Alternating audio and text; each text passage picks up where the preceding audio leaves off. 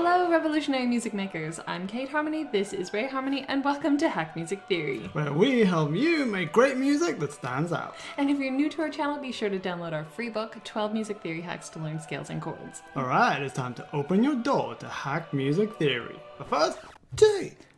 Slipknot's new single, Unsainted, begins with a totally unexpected women's choir, which sings the chorus melody but without the lyrics. These ahs cleverly deliver the melody before the vocalist even starts singing, so by the time he comes in, the chorus is already familiar.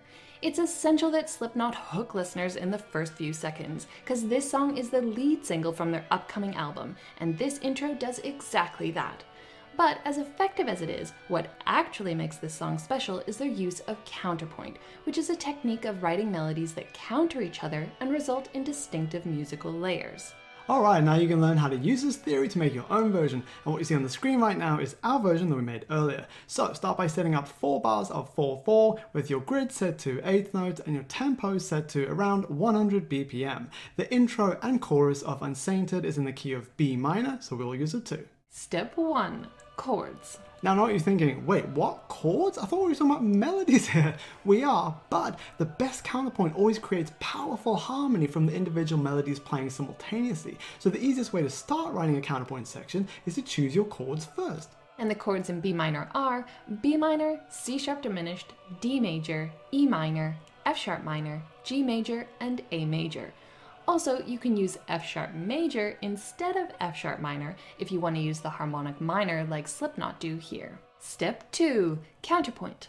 Alright, now that you've got your chord progression down, it's time to turn it into counterpoint. And when writing counterpoint, you can have as few as two simultaneous melodies or as many as you want. In this lesson, we'll just be doing two, which is known as two-part counterpoint, and that's what you see here.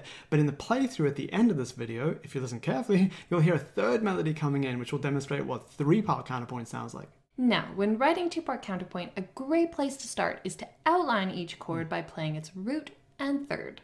For example, we're starting our chord progression on B minor, and you can see we're playing the root of the chord B in the low voice and the minor third D in the high voice. But then over our last chord, F sharp major, we're doing the opposite. We're playing the root of the chord, F sharp in the high voice, and the major third, A sharp in the low voice. Right, now that you've got your chords outlined, you can start adding in some other notes to create your final melodies. And remember, the high voice will be your lead melody, so that can have more notes than the low voice, which will be your bass melody, so keep that a little simpler. And by the way, if you need help writing melodies, no problem, just use our melody checklist, which is the ultimate list of do's and don'ts for writing great melodies. It's available in our songwriting and producing PDF, which also includes the other essential hacks that you need to write great music, like our ultimate counterpoint mm-hmm. hack. You can download that right now over at hackmusictheory.com.